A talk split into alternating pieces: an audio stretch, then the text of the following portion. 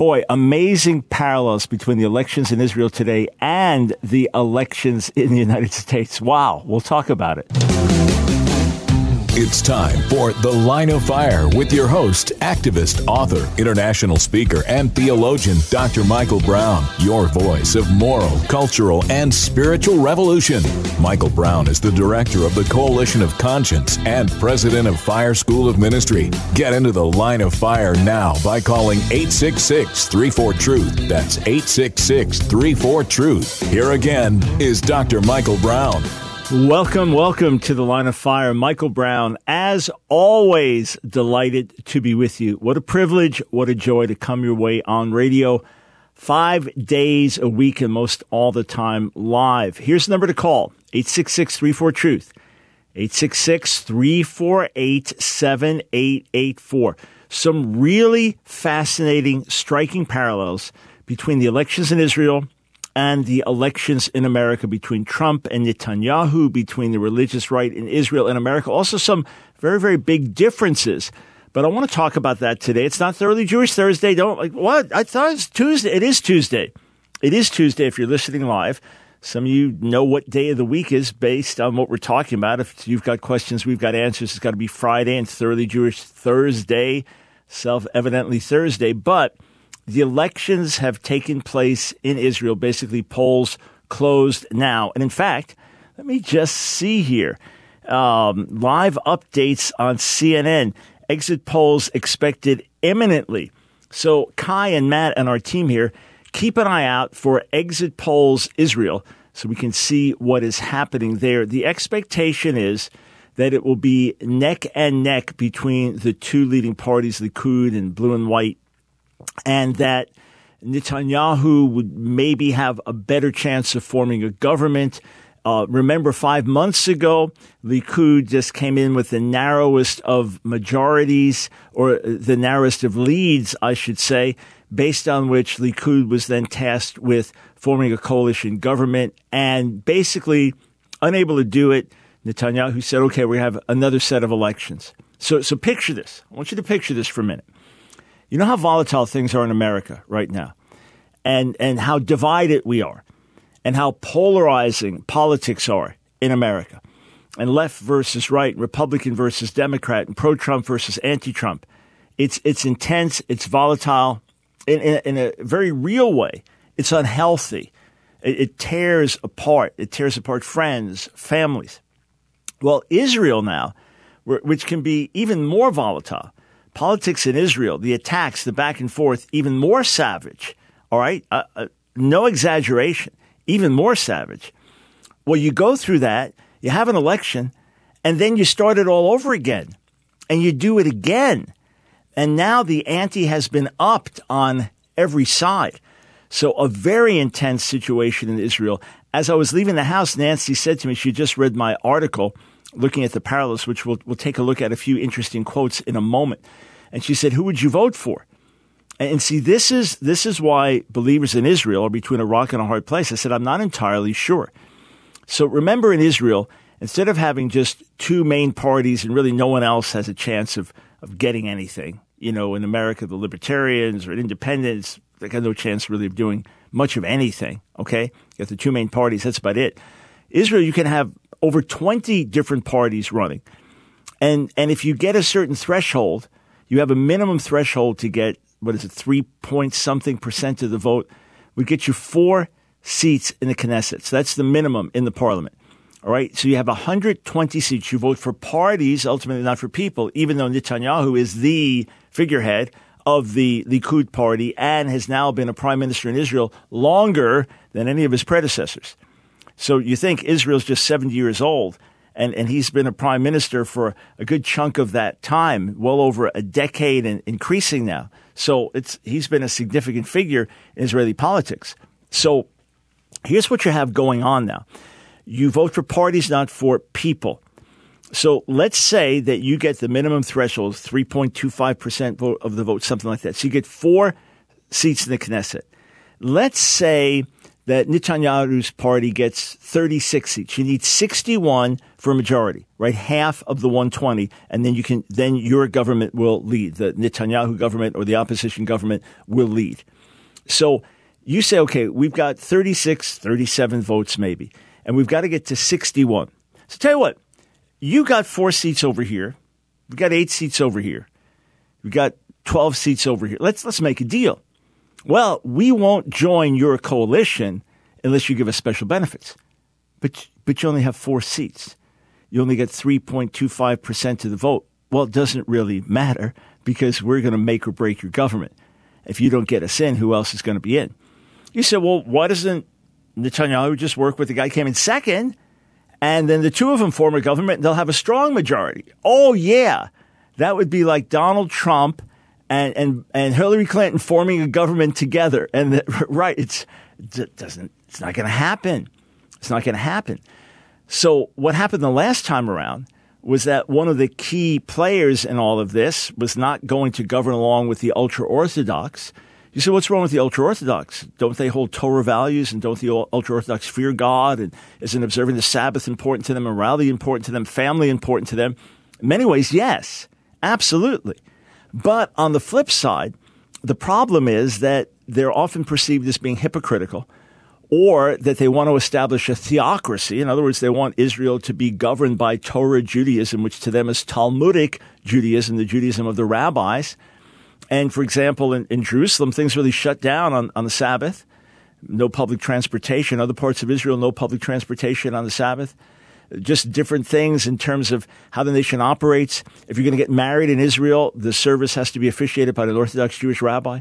Conservative liberal rabbis are not recognized. So many Israelis who are very secular, they'll they'll just go out of the country. They'll go to Cyprus, neighboring island, and get married there because they they don't want to get married by an Orthodox rabbi. And then let's say you run a hotel and you hold events there and you cater the events. Well, in order to be able to operate, you have to abide by rabbinic uh, Judaism, Judaism law, Jewish law, excuse me, kashrut, the dietary laws. You have to be able to abide by that and if you want to get sanctioned. Otherwise, the rabbis could say, we don't recognize you, then no Orthodox event can be held there and so on. So there's, there's a disproportionate amount of power they, they wield. Also, the great majority of the men, ultra-Orthodox men, will not serve in the military. To them, that takes them away from what they're supposed to be doing, which is, is studying rabbinic texts and praying all day. And they believe that's for the good of the nation that they are sacrificing by studying and praying all day and that that is for the good of the nation, that they're, that that's more important than fighting in the military. And on top of that, because many of them don't work regular jobs and they live at poverty level or below, all right, you can go see the families and there's a husband, wife, and 12 kids and they're living in a small place. And so it's not like they're getting rich off the government, but they are subsidized by the tax, taxes paid by the nation as a whole. So because of that, there's a lot of hostility towards the ultra orthodox. And, and the ideal scenario, in my view, would be that Netanyahu is reelected for national security and international relationship purposes, but that he can form a government without the ultra Orthodox. So they're treated fairly, but they're treated like everybody else. They're treated fairly, but they don't get special benefits. As it is, you'll normally have, say, the Shas party, one of the ultra Orthodox parties, and, and they will want the Ministry of the Interior. And if they get the Ministry of the Interior, then they have a lot of control about immigration and things like that. So they have used that to persecute Messianic Jews, to make it difficult for Jewish believers in Jesus to come into the land or even to try to get some of them kicked out of the country. So uh, ideally, let Netanyahu form a government, but without ultra Orthodox having special sway. Let them be treated fairly like everyone else, like all other citizens, but not get special benefits and special rights. On the other hand, because of Netanyahu's strong right wing political stance, which to many Israelis are too far to the right and unfair to the Palestinians, this has now driven the Arab vote. And there is speculation that the Arab vote will be very, very high. And again, not enough to, to form a government coalition with, with some of the others. In fact, sometimes they can be so far to the left that the main leaders don't want to form a coalition government with them. But just like in America, you have the polarization between the right and the left. just as we're being told this is the most important election of our lifetime, just as we're being told that this is an election in America and in Israel for religious freedom. And, and yes, the, the left in Israel can be very hostile to Jewish tradition and very hostile to biblical values as a whole. My, my friend Ron Cantor in Israel, uh, in Tel Aviv, was, was telling me jokingly, he said, at the gym where he works out, he said he's, he's about the only non gay guy in the gym. It's considered to be the most gay friendly city in, in the world, Tel Aviv, right? And you have gay pride marches right in Jerusalem. And, and then you hardly, you've got a minimal, very, very small pro life movement led by, by messianic believers in Israel. The pushback against just abortion is very, very little in Israel. So, on the one hand, you have a very worldly, secular Israel uh, uh, with certain moral values and certain principles that are important, but otherwise very secular, very worldly. On the other hand, you have the very, very religious, this massive gulf between the two. And each one, it seems, polarizing the other further to extremes. And then, just like Trump and Netanyahu, the parallels are, are, are many. For example, they're both married three times. There, there are charges of, of collusion that followed Donald Trump, obviously charges that, from everything we see, weren't true, but charges of corruption against Netanyahu, which may well be true. And, and well, they're both going to end up in jail. I mean, talk like that. It's, it's, it's really wild. And then they, they both despite being front runners, know how to play themselves as victims, and, and you got you got a you have no choice but to vote for me, kind of thing. It, and and so on the the Arab side, it's anyone except Netanyahu, right? And and and well, on the pro Netanyahu side, it's he's the only hope.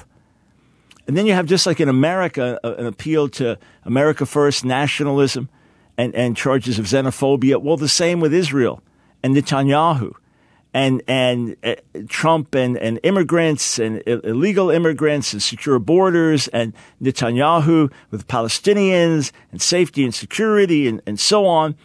The parallels are very, very real. How are things going to play out? Don't know. And even if Netanyahu is reelected, is that for the long term best? How much influence will the ultra Orthodox have? Or are they a deterrent to the ongoing secularization of Israel? Hey, you know what you need to do? Make sure you're on my tour to Israel next May. We still have room. We filled one bus. We're filling the second bus. That's all we're taking is two buses. But when you go to Israel, it's not a political tour at all. It's a tour of the land of the Bible. It's eye opening and mind boggling. But what a great time to be going. May of next year. Sign up now. Go to my website, Ask Dr. Brown, askdrbrown.org. You'll see it right on the homepage. All right, phone lines are open. Anything, anything you want to talk about, 866 348 7884.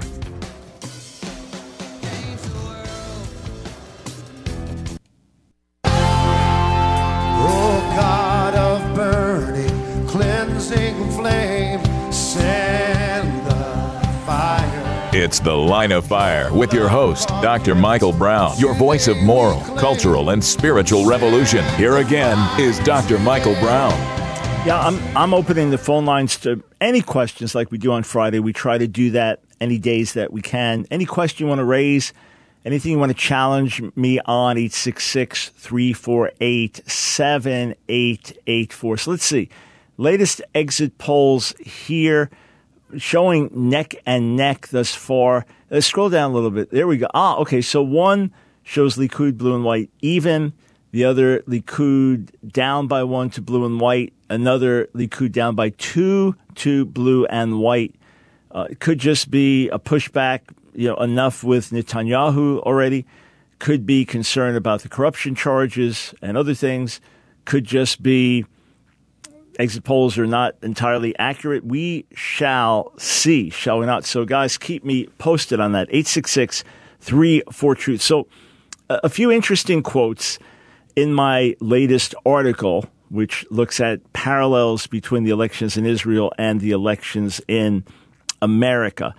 So, a couple paragraphs down, the Jerusalem Post says this tens of thousands of ultra Orthodox men and some women flocked to the climactic mass rally of the United Torah Judaism Party in Jerusalem on Sunday to see and hear their great rabbinical leaders, quote, to sanctify God and to hear that the election is a fight for God's honor.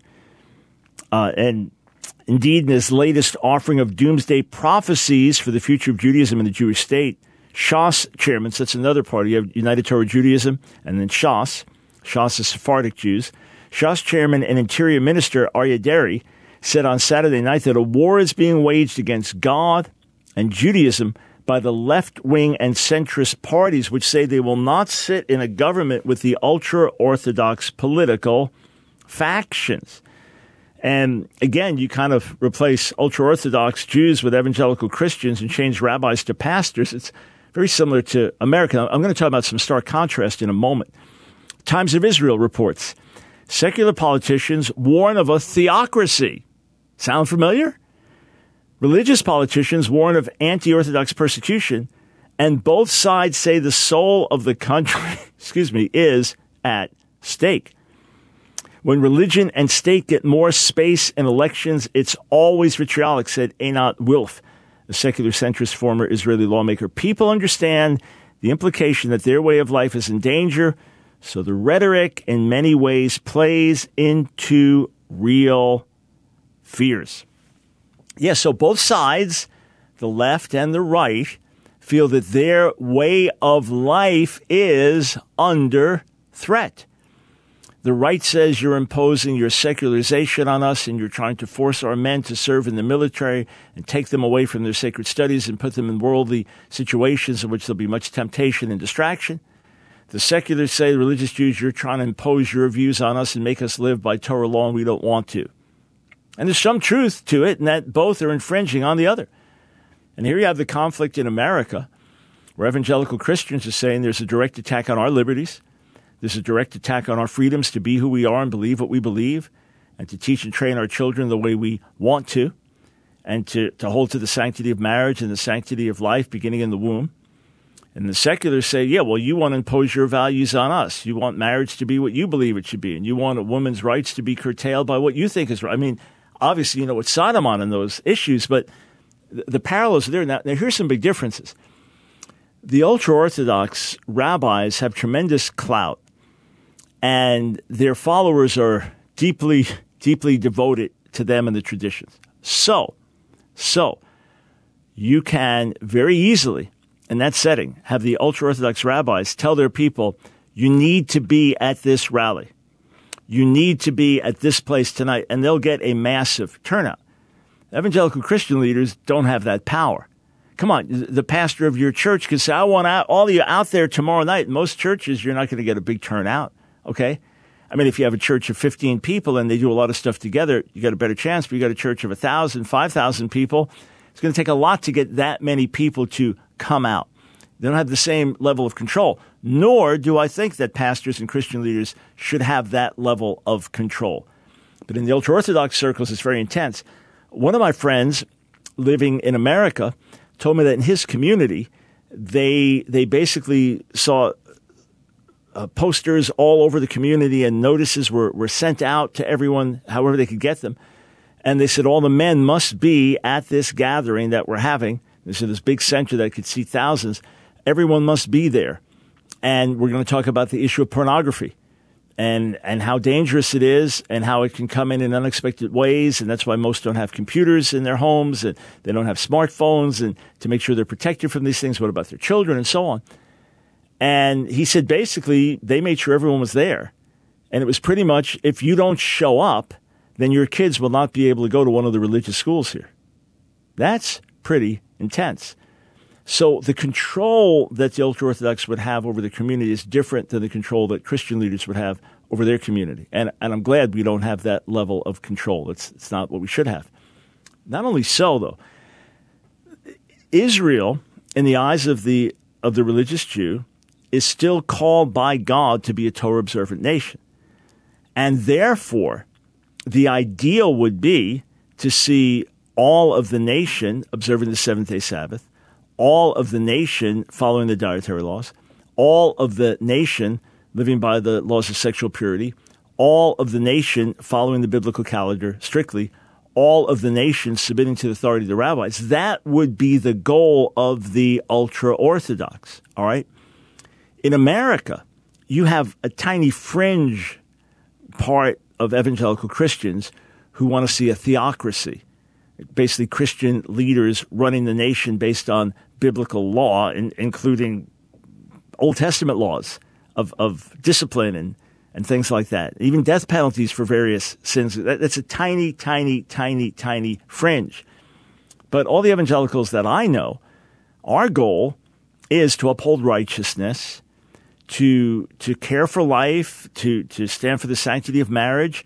But when it comes to the government, that we we want to have our vote, and and we want to do our best to to see justices appointed to Supreme Court that will hold to the Constitution.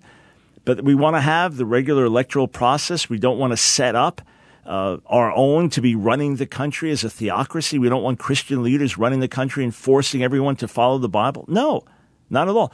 We would love to see more people hold to biblical values, but that comes through evangelism, that comes through conversion, that comes through discipleship, that comes through changing hearts and minds. It's not something that we'll ever impose. Are there laws we'd like to impose? Yeah, we believe that life should be protected beginning in the womb. And obviously, to a woman, that is considered uh, attack on her right to choose or her body, her choice, or that mentality. I understand there's a conflict there. And no, we don't believe in the legitimacy of, of two men, quote, marrying or two women, quote, marrying. Supreme Court's made a decision that is, quote, the law of the land, but doesn't mean that we have to abide by it in our churches or, or recognize it spiritually or morally. That being said, yeah, ev- everyone is advocating. Look, those on the left are advocating for their values. Everyone's advocating for values, okay? It's not that we want to impose a theocracy and the other side wants to have their liberal theocracy. Maybe they do. Maybe the left wants to have its liberal version of a theocracy. But bottom line is, even though we believe America has certain Christian roots, the only way that America will be a Christian nation is when Jesus returns and sets up his kingdom on the earth and rules and reigns. Okay? Or if the whole nation miraculously got converted and turned to God. All right. But then even how long does that last? Because people are going to have free will and choice and kids born in next generations and things like that. So our, our goal is not to impose a theocracy. If I, if I knew there was a candidate running, let, let's say it was a conservative candidate, conservative Christian candidate who absolutely advocated theocracy. And he or she said, my goal is to establish America as a Christian theocracy. And it was him say him or her, versus an ultra liberal Democrat, I would sit out the election. In other words, even if that person stood for my values, trying to establish a theocracy to me is a terribly dangerous thing, where you now are going to impose by force your religious values on others, like is done in Saudi Arabia, like is done in Afghanistan, like is done in Iran. Even if you have elections and things like that, you still have Islamic rule that will enforce its ways on a nation, period. No, I, I don't want to see that in America with Christianity, and I would oppose it. I would absolutely advocate, though, fighting for what we believe is right and, and voting our values and seeking to impact the educational system and seeking to impact the media and, and seeking to, to shine as lights in dark places. A hundred percent. I would do that in a heartbeat. But it's very, very different than a theocracy. All right, changing subjects, 866 34 Truth. Just letting you know, our hands are stained with blood is now out. The new edition, tons of new material. If you never read the old edition, you need this. But the new edition, updated, revised, expanded, it's now available.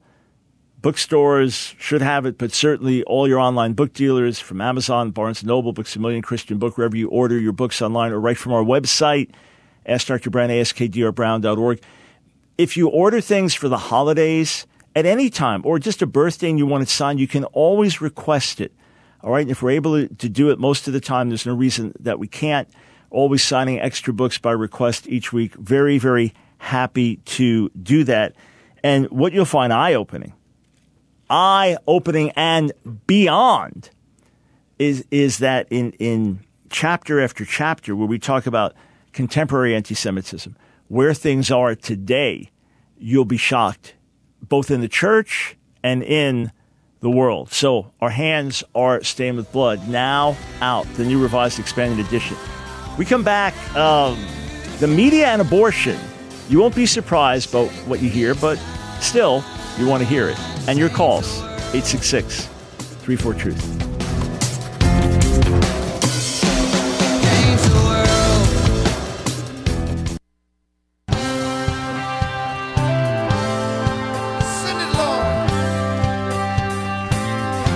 The Line of Fire with your host, Dr. Michael Brown. Get into the line of fire now by calling 866 34 Truth. Here again is Dr. Michael Brown.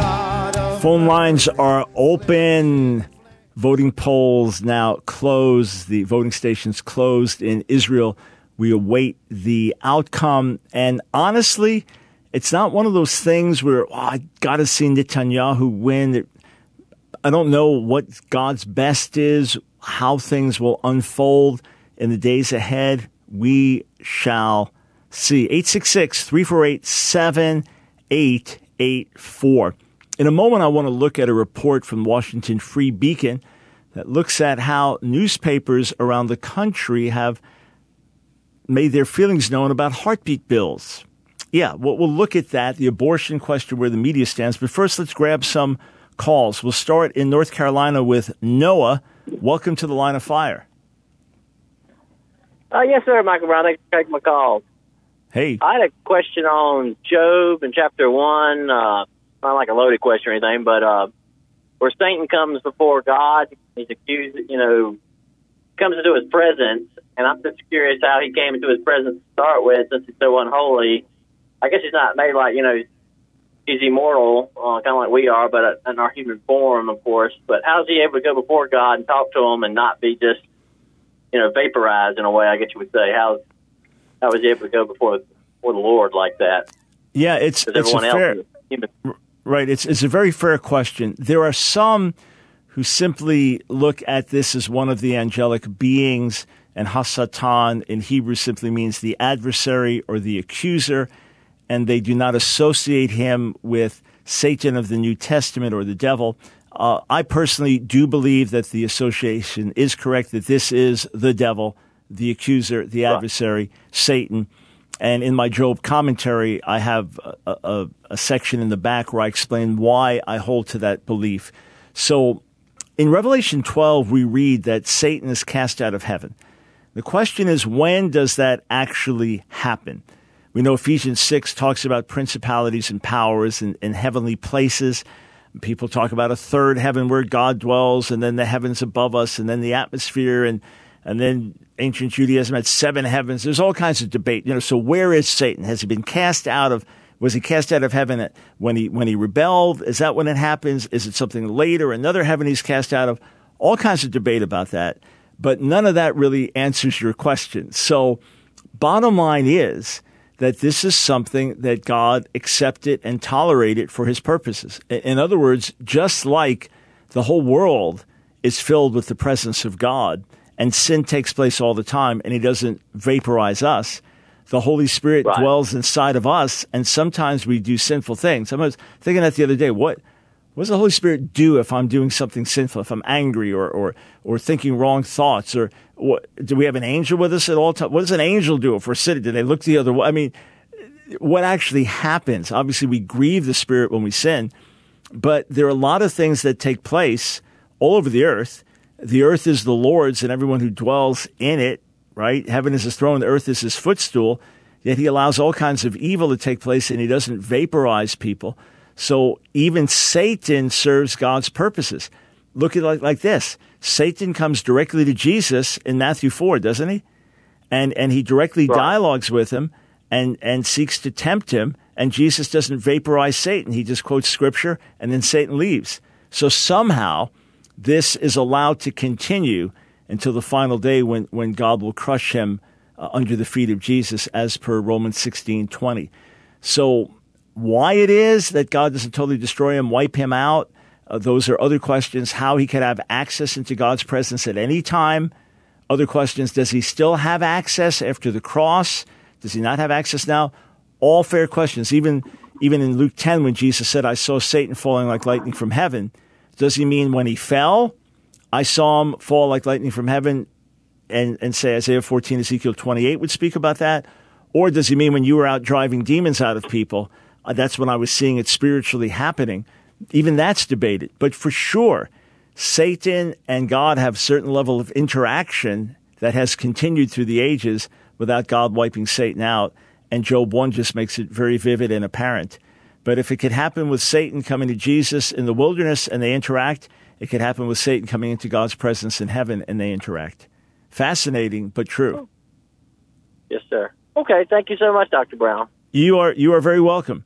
866 truth. So so just a reminder, my Job commentary, which will be almost 500 page hardcover, so a beautiful volume, and because these are academic volumes and well produced, it's it's an expensive volume, but well worth it.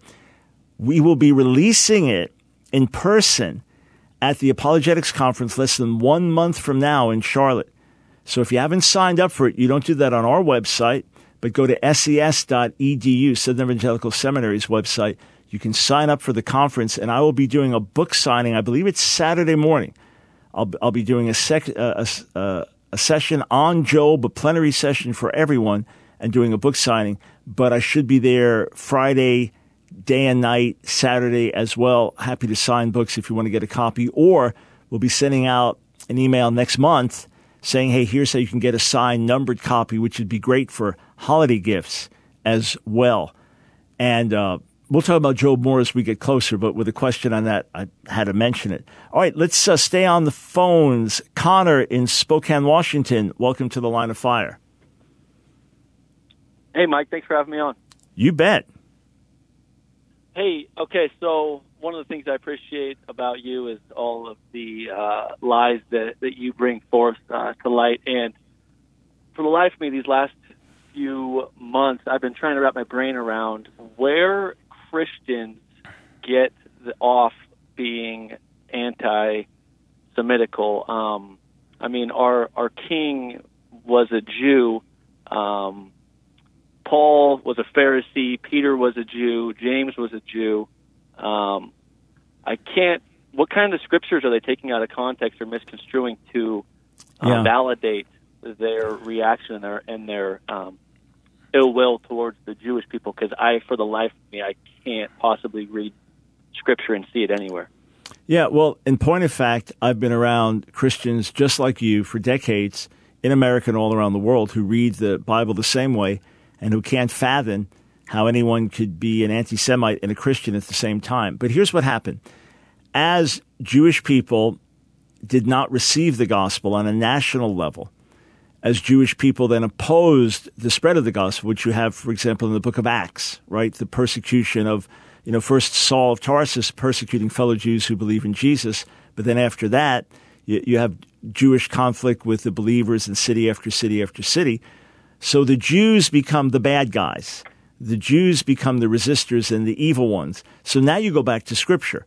So you have Matthew 21, 43 misinterpreted. The kingdom of God will be taken from you and given to a people bearing its fruit, which is not taken from the Jews and given to the Gentiles, but taken from the rabbinic or the Pharisaical leaders and give it to the apostles. But in, in any sure. case, a verse like that, or Matthew 27, 25, when the Jewish crowd shouts to Pilate, his blood be on us and our children. You know, crucify him, his blood be on us and our children. So that allegedly brought down a curse on the Jewish people through the ages. Or in John 8:44, when Jesus is dealing with the Jewish people who are resisting his message, and he says, You are of your father, the devil, who's a murderer and a liar, so you're of your father, the devil.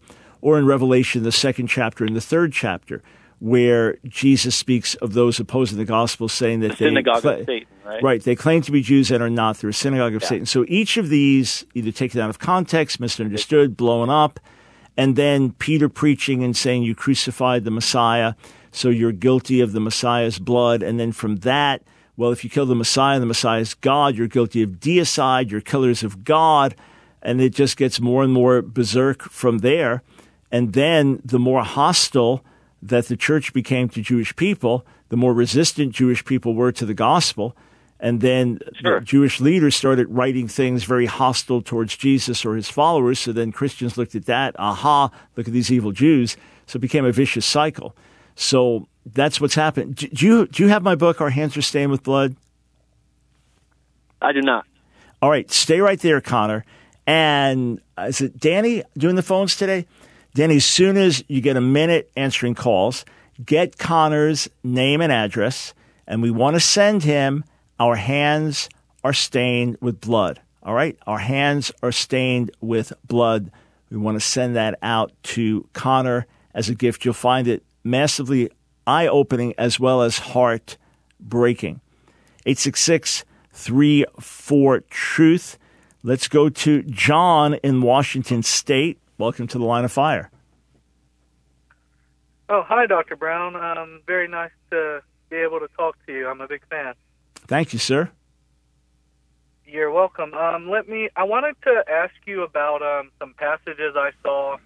I was digging up um, on some old Hebrew root words and um, and specifically Psalm 22. I kind of just stumbled upon this when I was um, looking at the end of the Psalm 22, where he says they have, you know, um, pierced my hands and my feet, and how it gets translated evidently a Jewish person would translate that a lion a lion at my hands and a lion at my feet.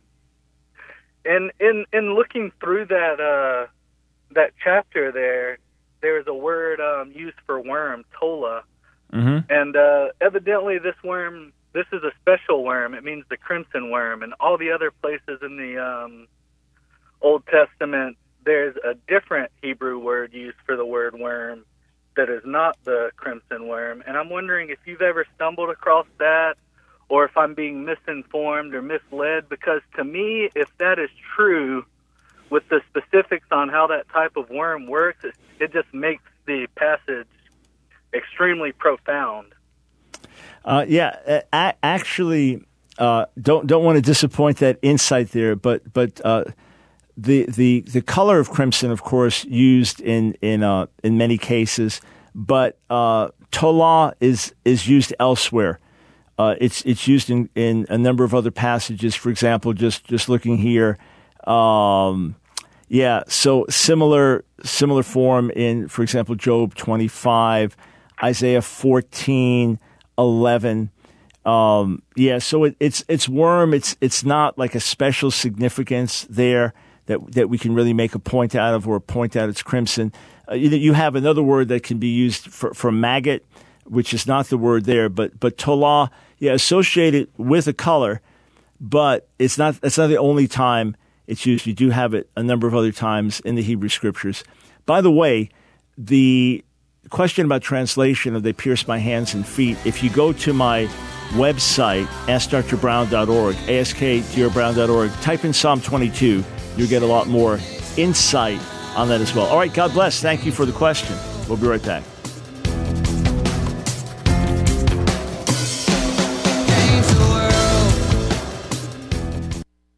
It's The Line of Fire with your host, activist, author, international speaker, and theologian, Dr. Michael Brown your voice of moral, cultural, and spiritual revolution. Get into the line of fire now by calling 866 34 Truth. Here again is Dr. Michael Brown. Thanks, friends, for joining us on the line of fire. Before we go back to the phones, 866 34 Truth, looking at an article from two days ago, freebeacon.com analysis Media United in Abortion Support. So the American public, the article says by Patrick Hauf, is evenly divided on the issue of abortion, but the nation's newsrooms are nearly unanimous in their support for abortion on demand, according to a Washington Free Beacon analysis.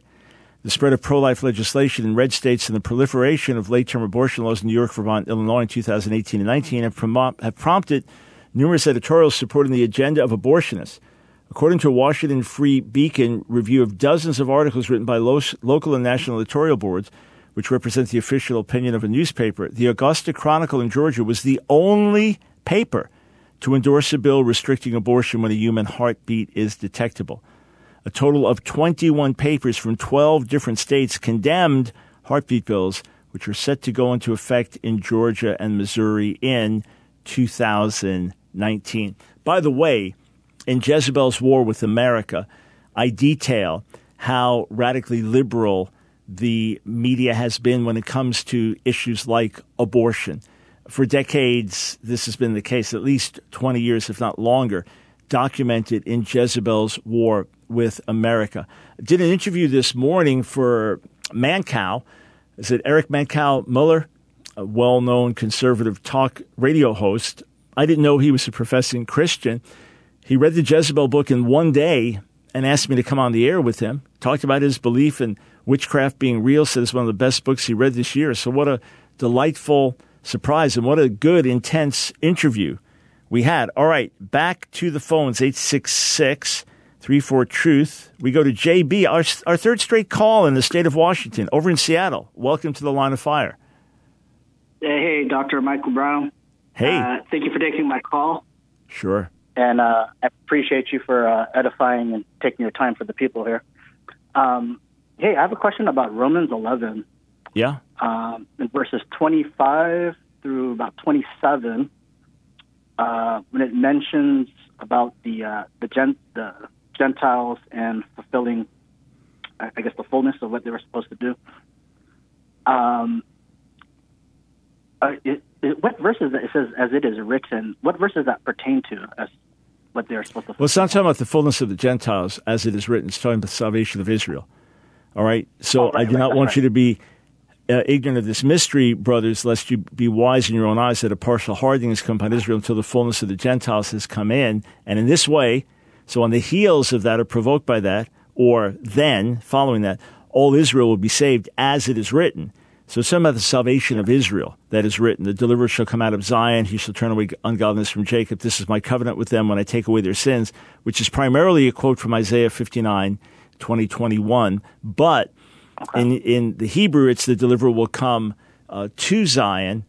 Uh, here it says from Zion. That's probably adding in Psalm 14, where there's a prayer that deliverance would come uh, from Zion.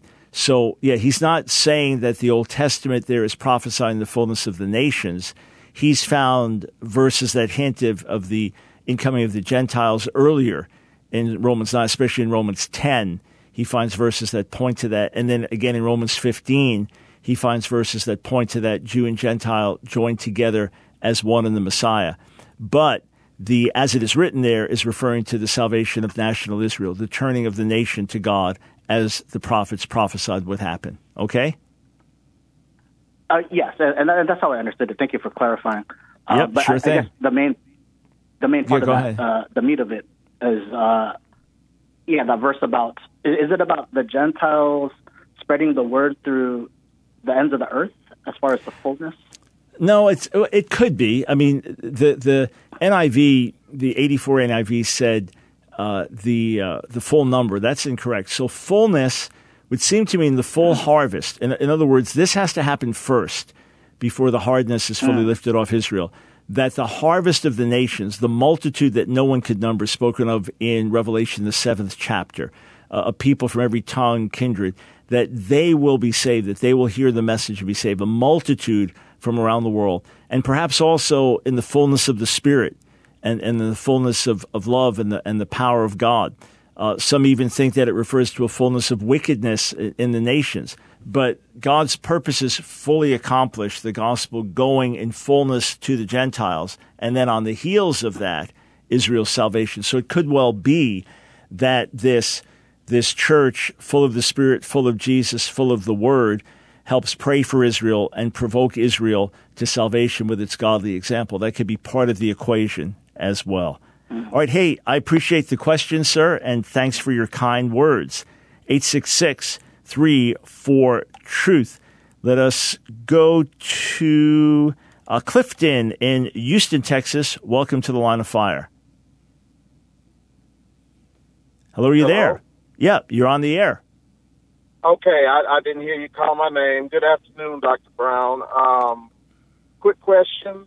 Can you give me a quick explanation of the meaning of the last shall be first, the first shall be last? Yes, sir.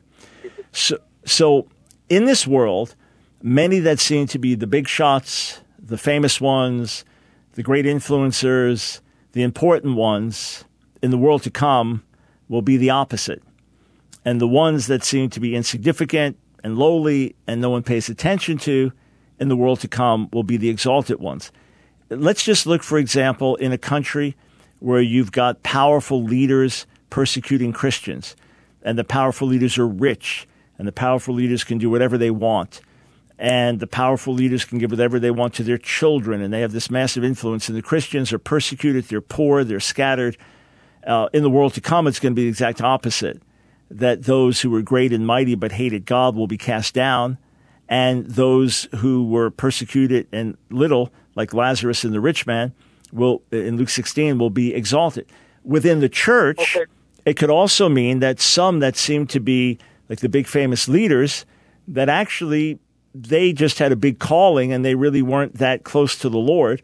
And you have some humble saint that nobody really knows.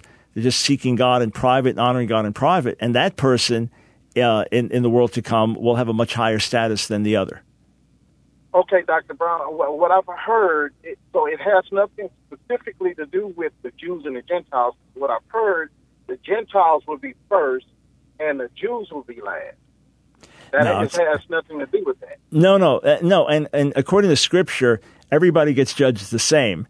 That Romans 2 says that the Jews will be judged first and the Gentiles judged second, and the Jews will be blessed first, and the Gentiles blessed second. But everybody will be judged fairly. And so it's all going to level out. Now, Matthew 8 does tell you that there will be many that were part of the Jewish people that will be cast out, and many who were part of the outcast, the Gentiles, who will be brought in.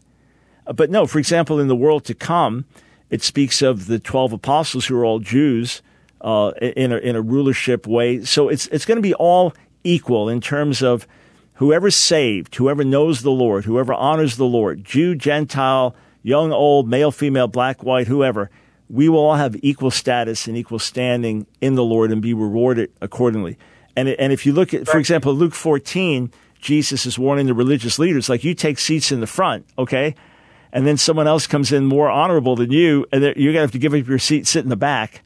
And so there's going to be the reversal. It's a general principle, sir. So whoever exalts himself will be humbled.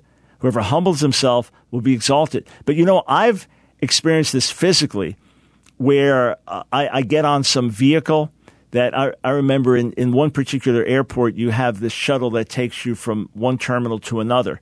So I, I get on, and of course, you know, I, I want to be the first one to get off because I'm in a hurry.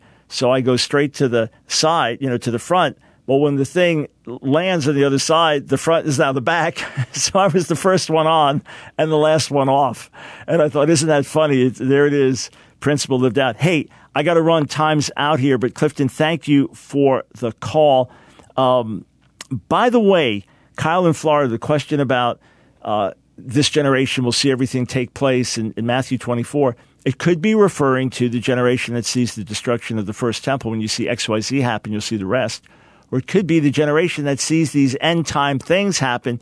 You will see the re- return of Jesus. There are different ways that passage can be read legitimately. All right. I am out of time. 866 34 Truth. Jot down the number because I'm going to open the phone lines again tomorrow. I'm just going to scan who's here. If you call in tomorrow, I'll do my best to put you at the top of the list. We'll talk about some interesting cultural issues too. Don't forget the new edition of Our Hands Are Stained with Blood, with much, much crucially important new material, just became available today. And we are thrilled to get it out to you. We've been sending out pre ordered copies, but now it's available to the general public. And let's just take one last look here. Let's just see. Exit polls, Israel. And let's just see the latest news here. And uh, let's see, Netanyahu fails to secure ruling majority. Gantz in the lead, so the blue and white party exit polls show. So some still have them tied, but others are showing that uh, Netanyahu is not going to get it. Uh, all exit polls show that Netanyahu's right wing bloc will gain between 54 to 57 seats. It needs 61 to govern.